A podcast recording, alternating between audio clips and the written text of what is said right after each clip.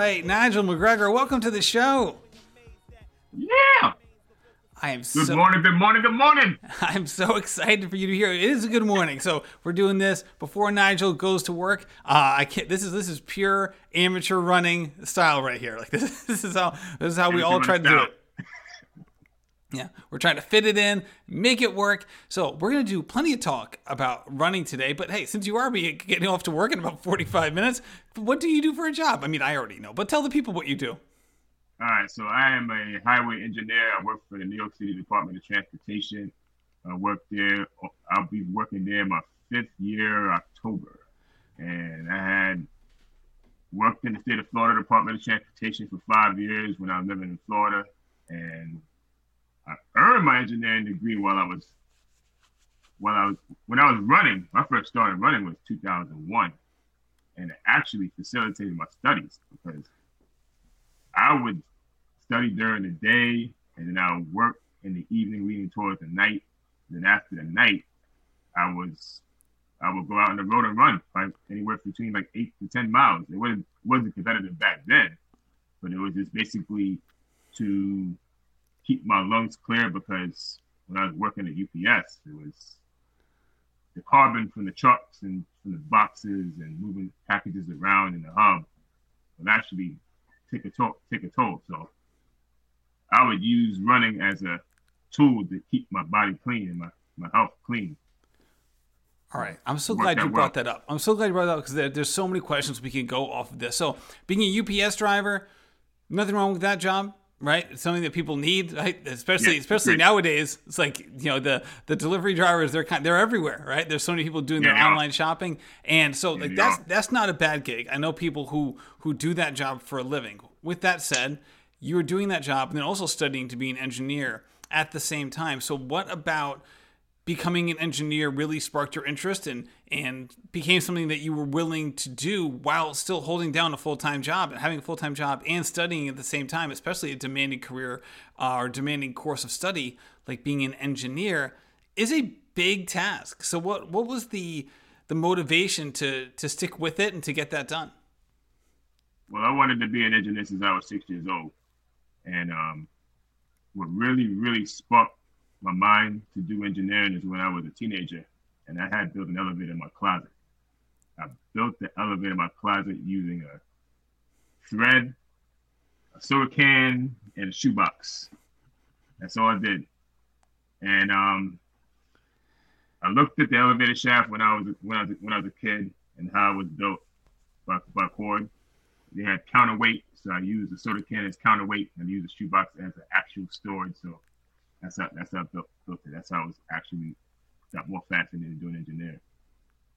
So, what transpired in your life where all of a sudden you have a full time job, you're working that, um, and you're studying on the side, and as a, as a way of supplementing, um, or not, no, as a way of complementing what you're doing during the day versus just being a full time student and just like knocking that out?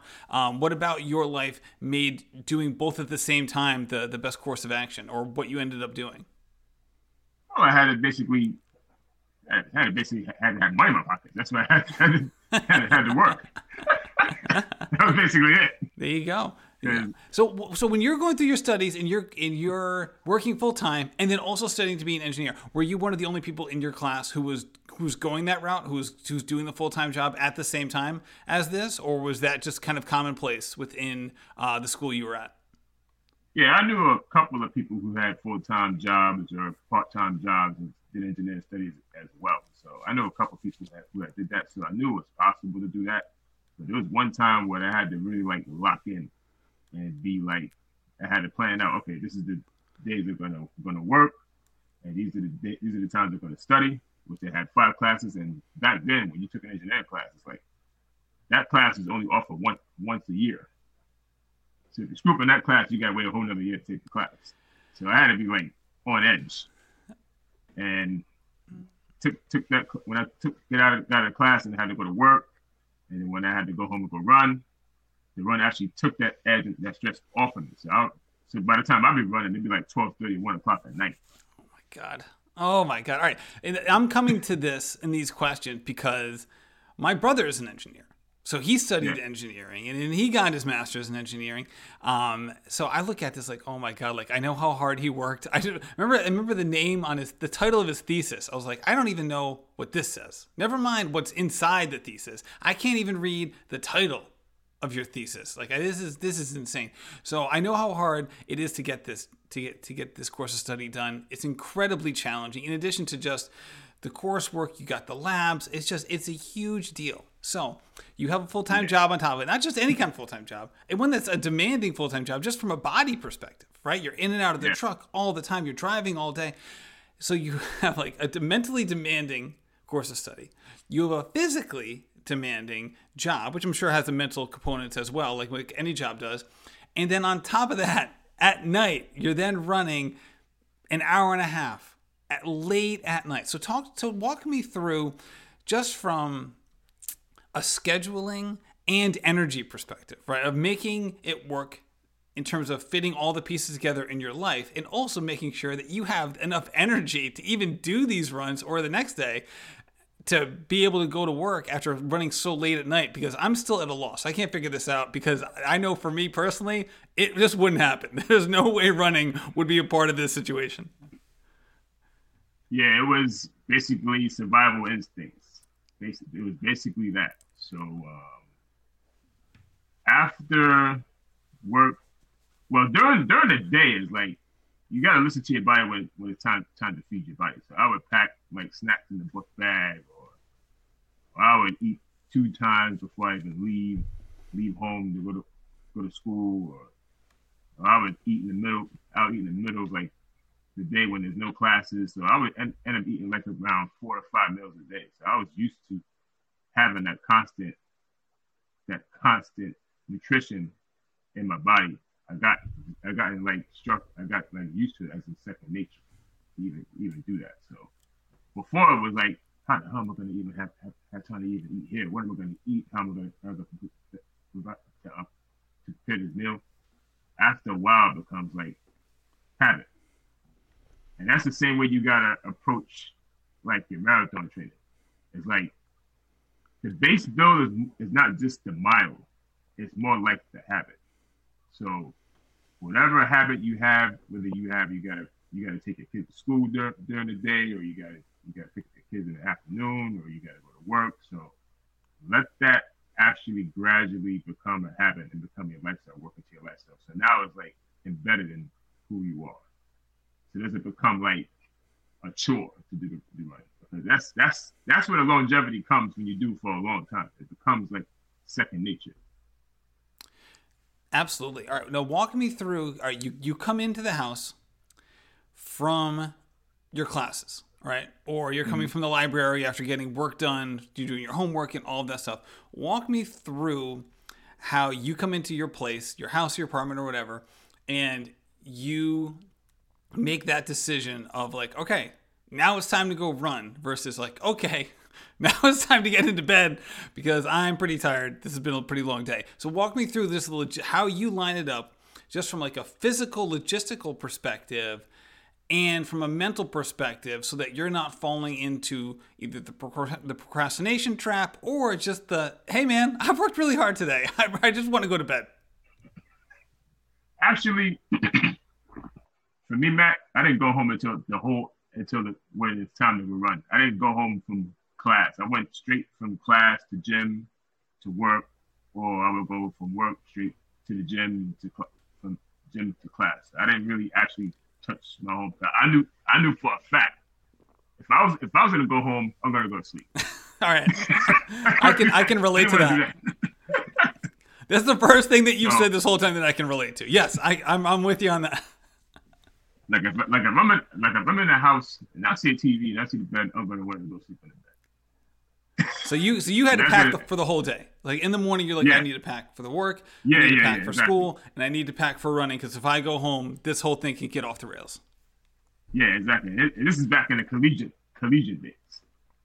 That's the, that's from the collegiate perspective. Yeah. When I had I had to go to the, even get get the degree and everything. So right. that's just that's just my actual insight how it was.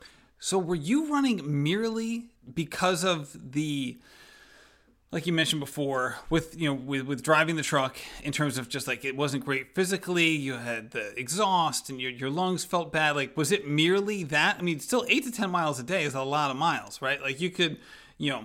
I think you know, someone could argue, be like, "Hey, I'm going to run for 45 minutes just to kind of get some physical." Like, you're running eight to 10 miles a day is a serious investment, even for really dedicated runners. Never mind someone who's kind of maybe the, the closer to the beginning of their running journey. So why why all the miles? Why not just like a few miles? Well, it started with a few miles. Like when I first started, it started with like one mile, and then it built to like four miles and then five miles. This happened to be like seven, eight miles. I didn't go out there and say, "Oh, I'm going to run eight miles today or ten miles today." It just it just built over the, the course of the time, as in, as in me getting comfortable with running running all the time. And, and keep in mind, I didn't have a watch like a GPS watch. I just had stopwatch and and you went the way I measured my routes is I just drove my car and put the trip meter in the car, and I knew okay if I run this direction it'd be eight miles. If I run that, I run that that way it'd be ten miles. That's that's how. That brings me back. I remember those days very, very well. Um, in fact, there are there are even some days today where I'm like, I, you know, I'm going to drive this route because I'm not 100 percent sure Strava got that right. Um, so I'm going to I'm to drive this route right now. So for just to place you from a time perspective, what years are we talking about in terms of like what, what were the dates for this? Uh, let's see. I had went from community college in 2002 to I left community college in 2002, so I went to FAU Florida Atlantic University from 2002 to 2006. So that challenging time had it been from around 2004 to 2006, where I had to really like home in. those years, those years in college, you take those the senior level classes and you take design classes, you have to be really like really like locked locked in and focused. So I wanted that actual whole full perspective and be locked in. And also too, I had found I had found I had found time to actually go out and party at the time. Wait, so when you're young, wait, what? How? Yeah, I mean, do you sleep, Nigel? You, are we are we are we skirting around the issue here? Do you actually sleep? Because it, it feels like this might this might be a bigger problem. see, here's, here's the thing, Matt. Like the civil engineering program where I was in, their classes were from Monday through Thursday.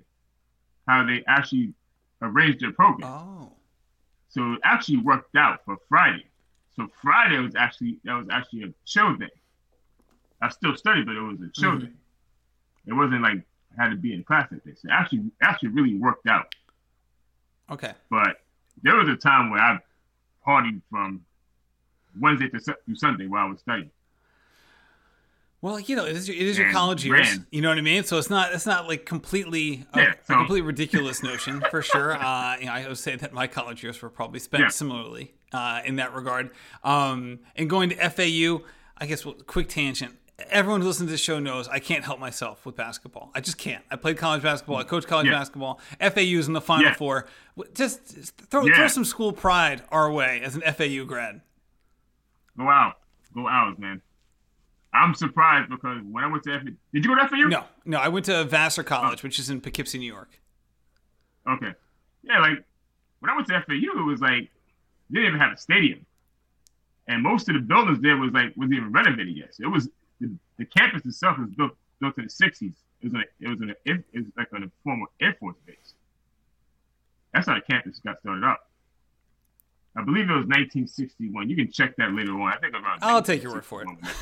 yeah, yeah. I mean, you can check it, but now they got a full they got a full black stadium. They got they got new buildings all over over there. I went I went over there for Christmas just to do a tempo run around the campus, and I was like, wow, I think it's built, built pretty good.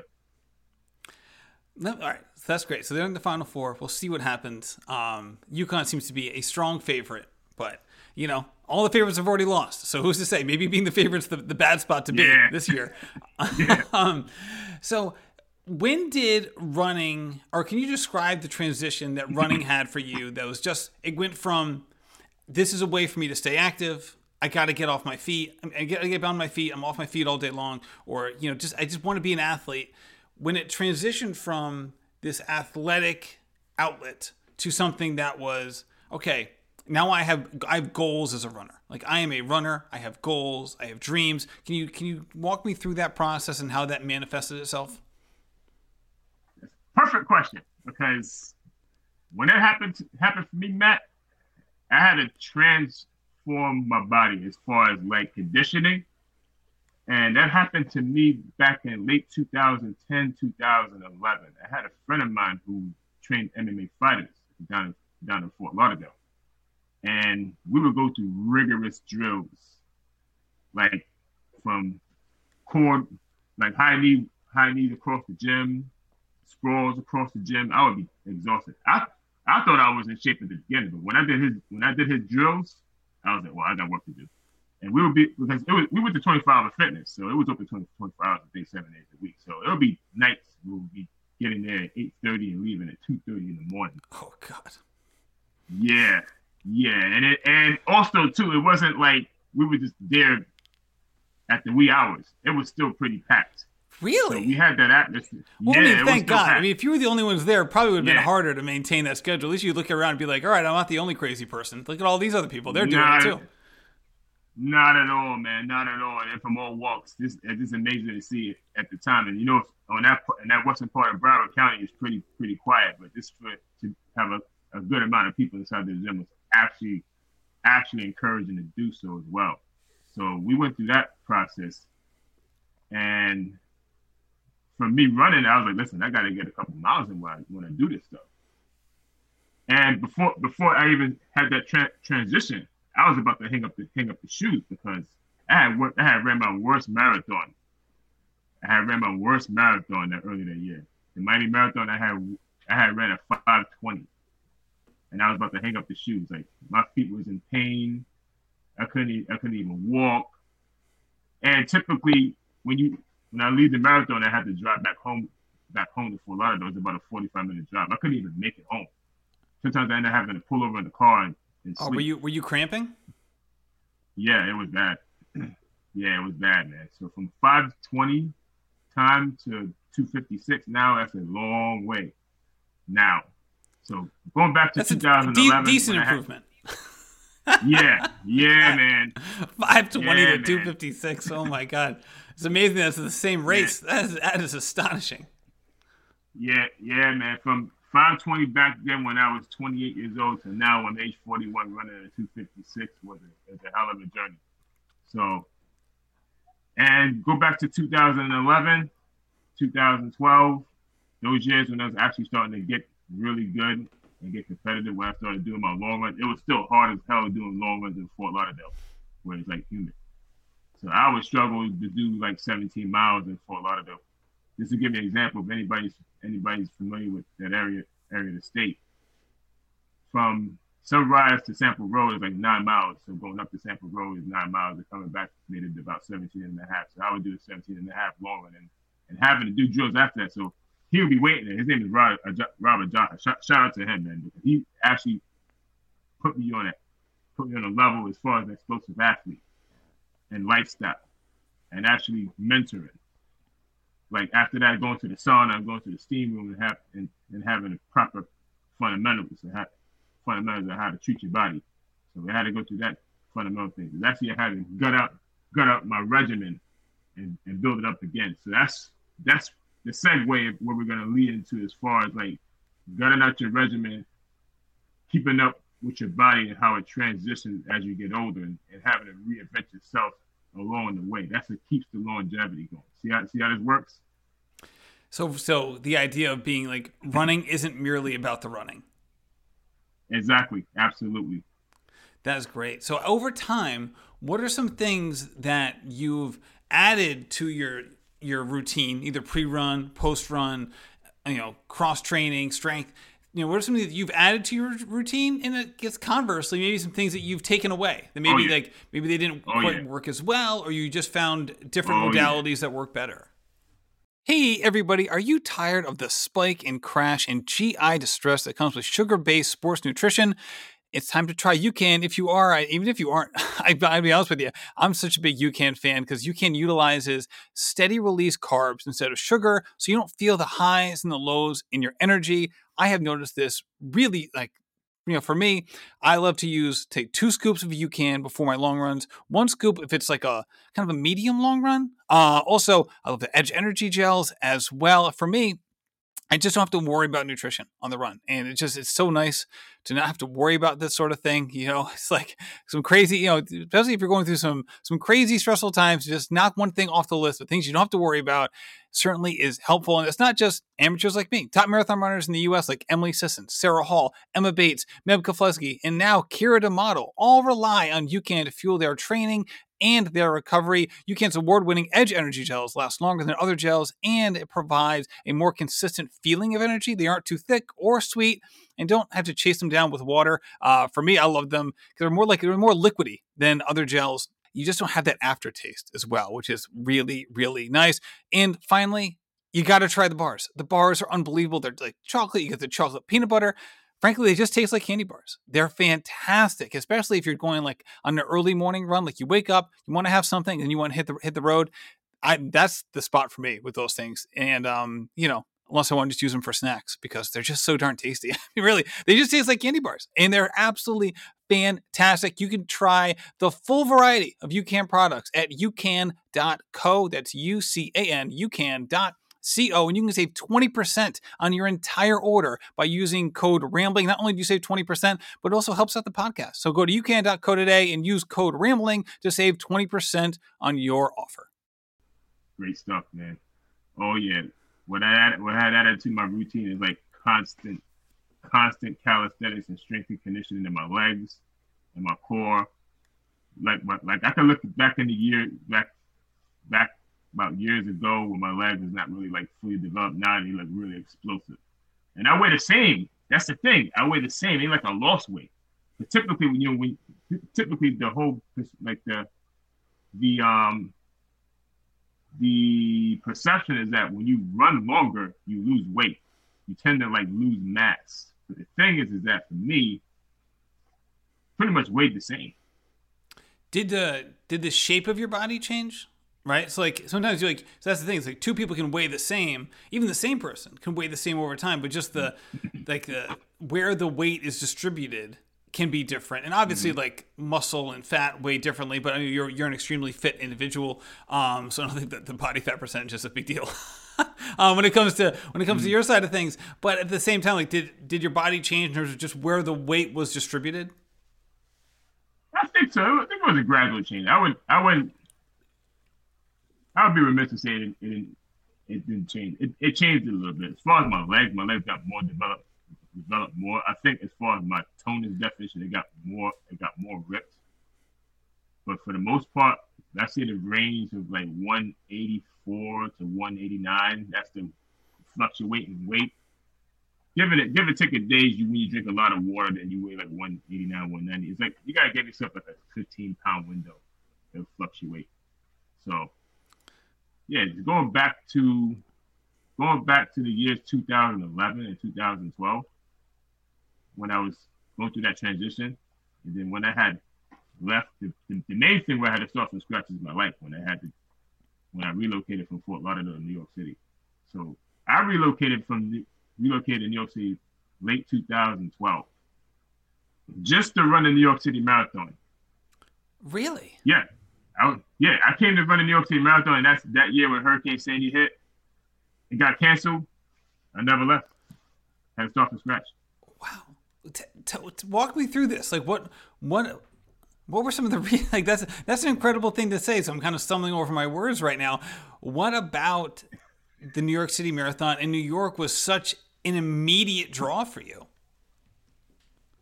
It was like mentally, mentally, physically, I feel like I hit, hit the ceiling when I was in Florida because it could be a, it could be how it's set up. It could be the lifestyle. Everybody has a different mind perspective, but for me, I can actually think that I hit the I hit the pinnacle, hit the ceiling. It was time for, time for me to go. So I just packed my bags. All I had was my suitcase and shoes, and I moved to Brooklyn moved to Brooklyn. I had family in Brooklyn I stayed with for, for a year and a half until I got my own place in 2014 and went from there. But I just basically came. It was the mission. The mission remained the same.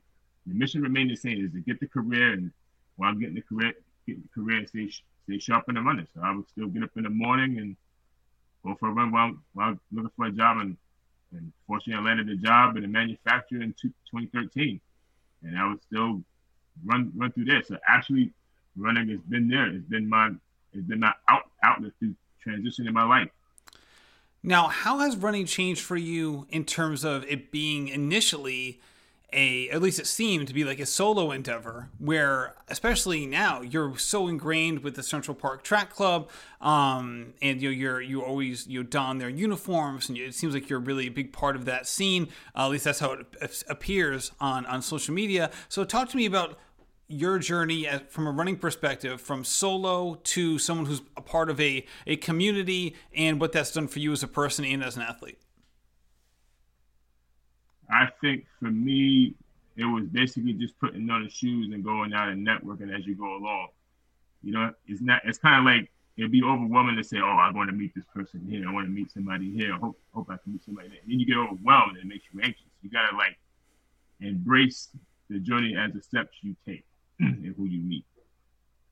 So I'm very grateful that I had met a met a mass amount of people, met a lot of people there worldwide, and I had met a lot of people people through running, and took me to took me to a whole nother level, and actually actually helped facilitate me change changing the routine during the runs. Like now the routines I would do track work. I hated track work. I didn't want to do track work just to go around around the track all all the time like a hamster. I hate I hated that. I was always that type of person that had to actually see new, actually had to see new scenery to keep me keep me engaged. But I had a I had a group of friends and a crew and a, and a team that actually encouraged me to do so. And that as well, that as well, and including going on trail runs like once or twice a month, going up to uh, Rockefeller Park, or going in Bridle Path, or going in um, going in the middle of Prospect Park. So, or even going into the Pal- Palisades, which is across across the river on George Washington Bridge. So all those things. Yeah, that can be those. Those are some hilly runs over there in the Palisades. yeah, yeah. Where I live, I can't dodge hills. Everywhere I go, I'm an Inwood. So everywhere I go, even if I have to go south, I have to hit it. If I have to go north, I have to. Everywhere, everywhere I go, even if I go to Bronx, it's, it's hills. So I have no choice. Now, as you continue to progress, you're in New York, you're running all the time. You're you, this thing, your, your mileage has been incredible. And, and please correct me if I'm wrong. I don't have like your entire life story, but you obviously put in a lot of miles. You've run a ton of marathons. You run a lot of marathons every year. It seems like I think you ran like five last year. Like yeah. you, you definitely have put in work and you've been doing it for a very long time. Can you talk to me just about like goals that you've set for yourself and maybe people that you've tried to either emulate or you looked on as like, all right, I want to try to like look what they can do. Maybe I can do that. They're, they're how have external factors, I guess is a better way of saying it, external factors and goals played a part in your progression as a runner? Constantly, it's constantly. I have a constant vast amount of people that emulate, and, either from like a mindset, either from like a lifestyle standpoint, from all all levels, all levels, from elite to regular regular regular minded people who actually honest citizens that I, I, I, emulate all the time. I get I get that constantly. And I have friends who who would just come to the gym. There's one guy who comes to the gym. He got he got gray hair, or he he he he takes about a stack of stack of 45 pound weights, 12 pound 12 45 pound weights, and just pulls it. And I shake his hand. and We just talk about life, and that's all that's all motivation I need. The guy the guy's incredible. He just pulls it pulls it along very humbly talk about life. And there's other guys who's who's elite. I got a friend. I got a friend who's uh who's Olympic qualifier in the marathon. Oh, who's that? I, I, watch. I watch Oh, his, his, his name's his name's Brendan Martin. Gotcha. His name's Brendan Martin. He's, yeah, he's like he's an Olympic qualifier. I emulate, emulate him as far as how he approaches things, approaches things in the marathon from there. So it's different levels. Even no, notable marathoners who actually made it, like Keflezighi, who went who won Boston in 2014. New York in 2009. I think it was 2009. Yeah, I don't. I'm not great with the dates on the on the on the marathon wins. yeah, yeah, but um, like guys like that, like like Wilson Kipsang, who came in for a, a couple of years and a couple of years and made noise and left. Like Geoffrey Mutai, who won um 20, 2011 New York City. I think he won it in 205, and he won Boston in 204, 203. Yeah. I think he was it 204. It was, it was, yeah, it was, it was one of those two, that. yeah. Because I remember he did it, and then he got left off his country's like Olympic team. It was like, what did this guy have to do? I, I know, man. I know. I know. So, all right. So you've run a ton of marathons. Now you have now Yeah. you're working with Central Park Track Club, which again, just by their name, you can tell like they they don't merely work, and it's not just a collection of marathoners, right? There's people who run all distances. The Armory's not far away. Yeah. Like they, they have a huge presence there. What about endurance running and the marathon specifically has just been this consistent draw for you where it's been really the hallmark of your your training and racing. And why not maybe do other distances and, and focus for a time on those? I mean, the marathon for for me is like a is like a strength and like a like a sustainability battle that you have amongst yourself. That distance and, and the speed and the emotion you gotta go through, throughout the whole stage of every race. Each race is different. Like certain certain races where you can just enjoy. Like I go to Miami, when I do the Miami Marathon, I don't have no time expectations for that. If it if a three twelve comes, if a sub three comes, that's that's okay. I could just go to the beach, go lay out on the beach and chill out and have have, have some sun, and be down with my mom, my, my family, and every- everybody. So, so different marathons have different stories. It's like you got to chronicle a story with the marathon with it. So, for me, the marathon is like more like the lifestyle. It's more like a test, a, a testament to feel out who you are, and you got to pull pull through it. So that's why I always been drawn been drawn to the marathon. Other distances, yeah, yeah. Gradually, I would I would go to other distances like short. I see what I have in speed. That's the plan for this year. Go, do a couple more five Ks during during the summer. See what I have in, in regard to speed and do do do 10K. 10 10K is my least favorite distance because because 10K. Let me tell you something about 10K. It's like it's too long to like actually lay all on the line like a 5K, and it's too short to like all right, I can plan for that. I hate Right, that. the, the, the 10k is to distance running what like the 400 meters is to sprinting. It's like you just can't you can't just go. You have to like really really dial in the pacing. Um, it's true. I mean people don't like the 10ks for the same reason they don't like doing like tempo runs right? I mean, it really is like the, you're talking about the same thing. Um, so it's it, I, I hear you I, I'm, I'm right with you on that. I've, I've done i swear to god i've done so few 10ks it's like remarkable over the course of like 20 years. And, and and Matt, listen. Here's the thing. I love tempo runs. what are we talking about then I love tempo runs. like, like I, I love tempo runs. I love half marathons. But the 10K, I cannot. I'm trying to. I'm trying to figure out with what the, how, how you oh my god like to embrace. That's funny. Well, I like how you talked about like being a marathoner is a lifestyle, and I think that's true because we talk all the time about the key to these, the key to this race um, for so many people is the longevity piece, right? It's not like, hey, I'm gonna do a four month build into the marathon and see what I got. It's like even if like you and I've I've, I've lived this life, I've coached people and I've seen it from afar even more times than that. Even if someone who's a fairly experienced runner does a great job in their four month build, like they're they're dedicated, they're they're Right. really hitting all the steps, literally and metaphorically Right. it's still like it's still really hard to get it dialed in. It does mm-hmm. take that lifetime of not lifetime of, but like the consistent year after year building to set yourself up for this sort of thing. So let's talk about that marathon lifestyle because here you are, you're wearing the Boston Marathon jacket. We're a few weeks away from the Boston Marathon.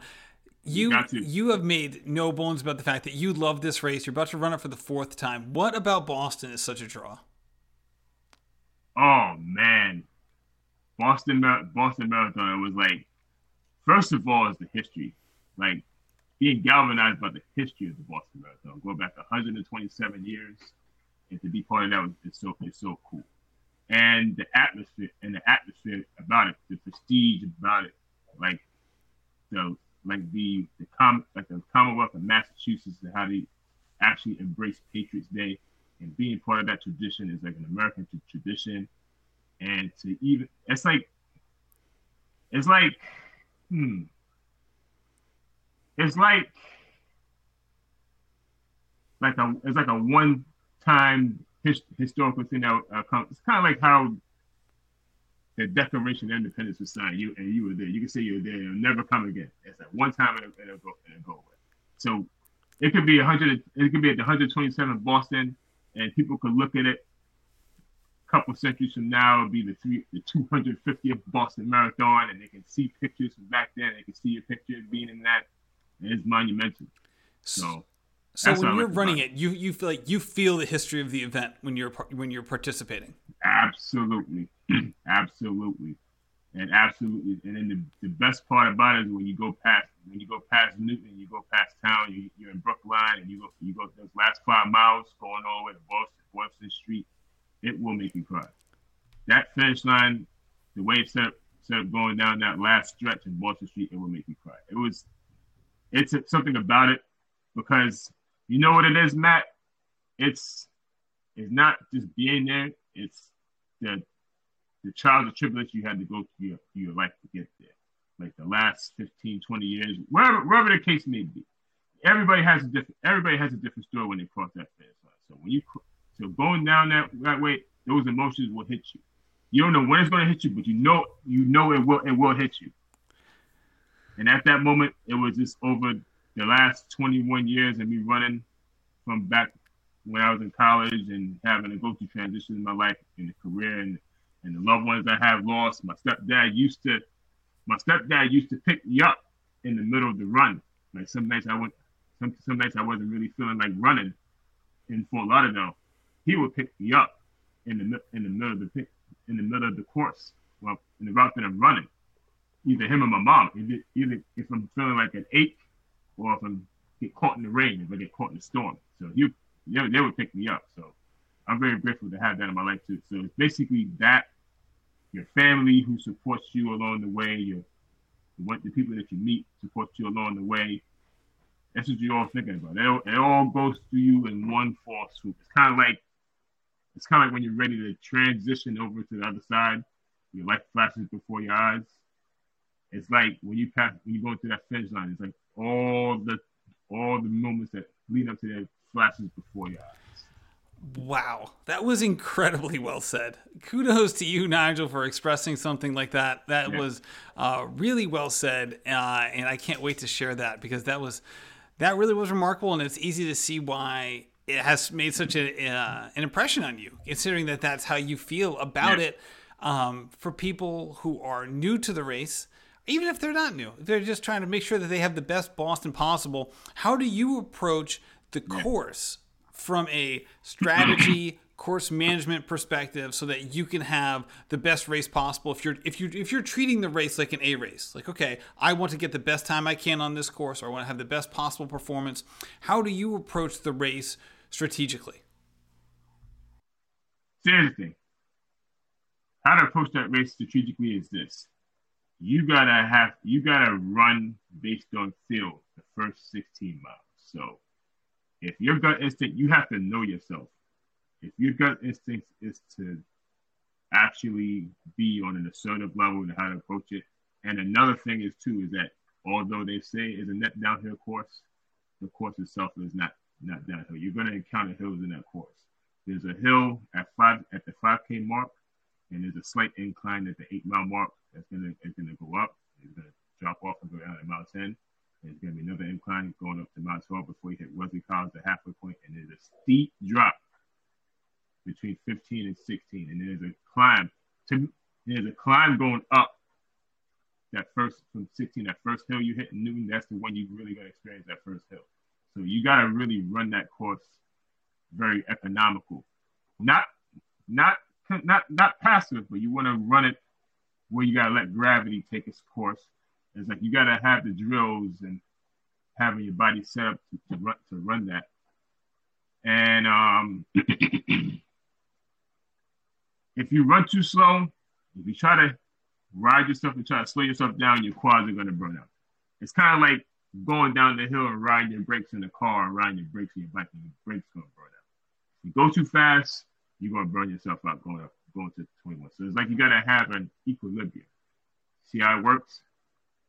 going into seven, going into 17 and then 21. And then you work from work the work the hills from 17 and 21. It's like you gotta like have a strategy how to lean into the hills. Use your cadence going up the hills.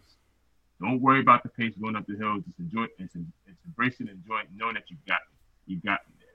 But first time runners, just embrace the fact that you've gotten there and enjoy the experience of what it is. Because if you actually over over over have expect expect what you're gonna have, you're gonna set yourself up disappointment.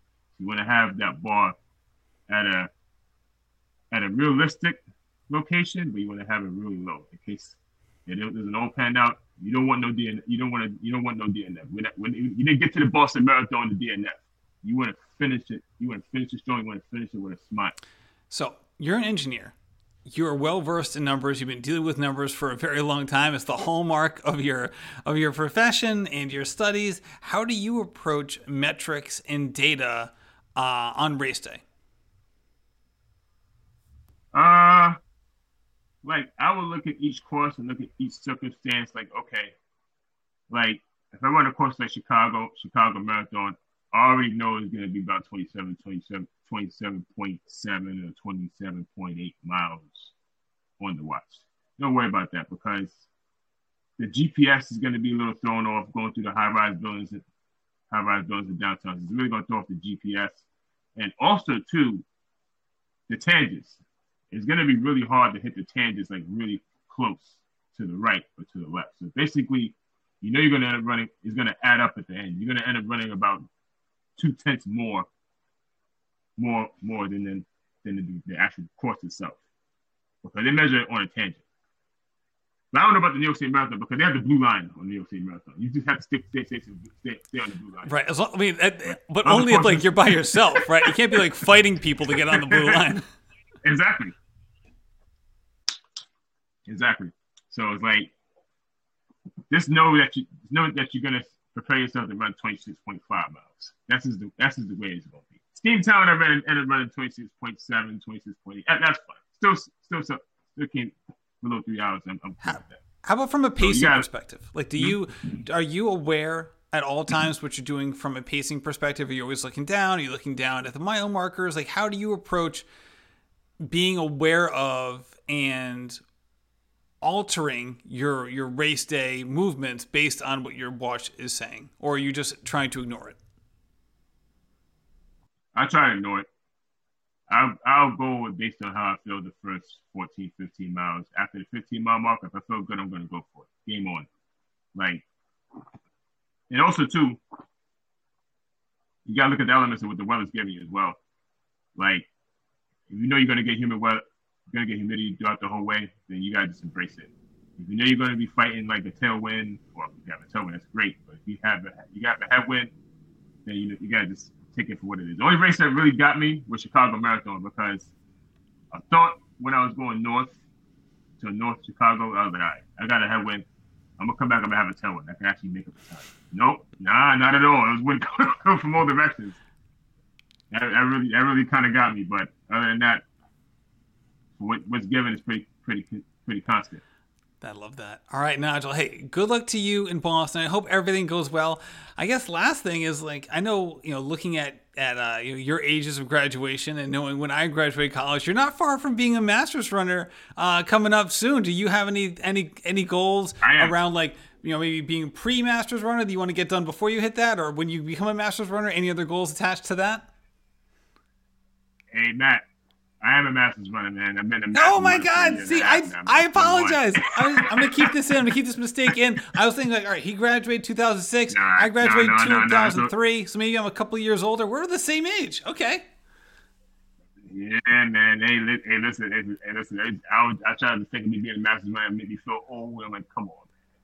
But the thing is, is like the Masters, the Masters division is so it's it so is. broad you gotta break it down. I mean, you gotta have like the masses like 40s, 50, the other masses 50 plus 60. I mean, they got, but it, but the thing is, look, if you look at the Boston Marathon record book, and you look at guys like 860, each each year they run in 245. That's inspiring. If you look at that book, you see guys do you see guys doing that, and that's very inspiring as well. So it is. Well, I'll tell you this too, Nigel. The thing that I've been hot on and people who listen to this show already know this i've talked about it on occasion and i always like feed this information to my my buddy peter bromka who's also a masters marathoner is the uh, the world masters rankings in the marathon right like if you're mm-hmm. sub three hours like there's a good chance that you could be you know, ranked pretty highly in the United States as a Masters marathoner. Like, I love these rankings. Like, you know, they're completely arbitrary, and for some people, they're kind of like, hey, who cares? That's not that doesn't interest me. But as like, I'm an I'm an inherently competitive person. Again, I'm nowhere near this level of athlete, not even close. But I, I like this checking it out for like on other people's behalf. Like I, I love these rankings, and for me, it's like, hey, it's, it's a kind of a cool thing, and to maybe even potentially, you know, get like masters runners that I coach into like the masters running world championships is uh, is kind of a fun thing. So I don't know if that's popped on your radar at all, but I guess someone who's a sub three hour marathoner, like you're not that far off from some of this hey. stuff. I got into it. I got a surprise from Abbott World Marathon Majors. I'm in the Masters World. There you go. All right. That's like I'm like I'm just embracing it as it comes. Just embracing it as it comes. And also too, I'm gonna look and see where it is in regards to like masters level runners competitiveness and where they are. I just know for a fact as far as age group, if I run better than seventy percent, I'm doing well. I look at the percentage. So I'm looking to actually educate myself and be educate myself in how it is in regards to how where, where they rank in, in masters running. So it's gonna be fun. Well, you're doing great. I can't wait to follow along from afar to your Boston experience and beyond that for sure. Nigel, thank you so much for coming on the show. Hey man, we're gonna talk. We're gonna talk more, more from there, man. Nice meeting you, Matt. And if you if you're in Boston, just hey, just come come to Copley, Copley Square. We're gonna be in Boston. We're gonna be out there Copley Square, sitting there talking and chatting. And the good thing about going to Boston is that it's not like it's a intimidating feeling. It's more like people actually everyday living.